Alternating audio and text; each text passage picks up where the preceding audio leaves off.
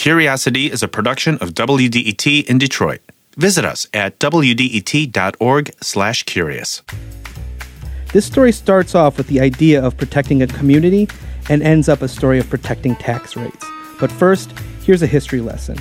Detroit was less than one square mile in size when it incorporated as a city in 1806.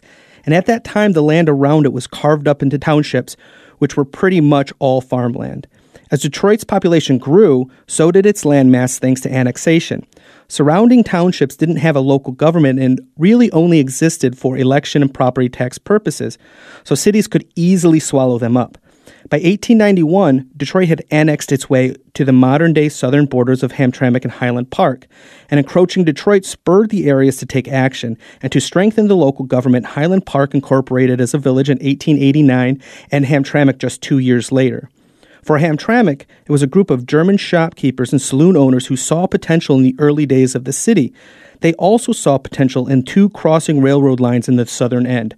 Greg Kowalski is Hamtramck's chief historian the villagers here had already formed, you know, a community here, and they wanted they had its own identity. They wanted to protect that identity. They didn't want to be swallowed up by Detroit, and they saw some potential here. There were industries, a couple industries already had moved here. There were two the two great railroad lines were here, so there was potential for future growth here as well. For Highland Park, the charge was led by Captain William H. Stevens, a wealthy real estate developer and promoter.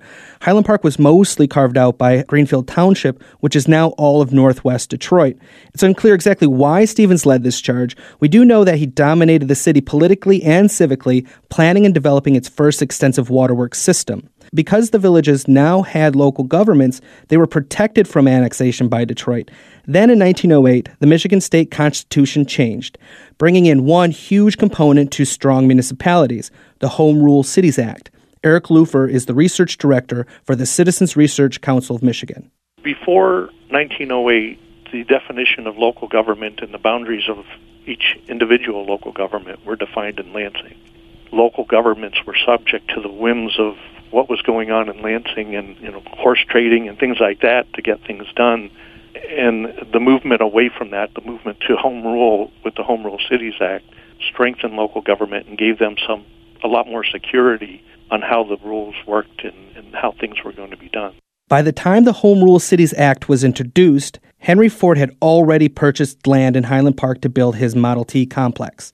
The Dodge brothers were two years away from opening the Dodge Main in Hamtramck, and as 1915 rolls around, Detroit started moving north again, annexing more and more of Greenfield and Hamtramck townships. Within a year, Detroit had completely surrounded the villages. At around the same time, the two villages exploded in population thanks to the auto industry. This growth was enticing to Detroit.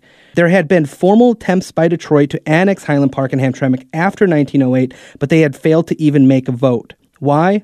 Eric Lupher says the answer is simple corporate power. So, the big thing that we were able to find was that this was very much about um, politics of the day. That you had Henry Ford in Hamtramck and Dodge in Highland Park, and they didn't want to be part of the city of Detroit and have to pay the city of Detroit's tax rates.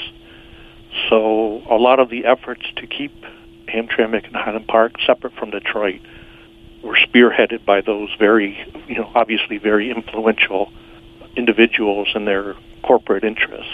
The final step came as the villages incorporated as cities, solidifying the borders we know today. Highland Park incorporated in 1917 and Hamtramck five years later. The cities would lose their glamour as the auto industry shrank over the decades, Highland Park more so than Hamtramck, but the borders haven't changed since the late 19th century when they were first laid by Captain Stevens and a group of German shopkeepers and saloon owners. I'm Terry Parris Jr., WDET News.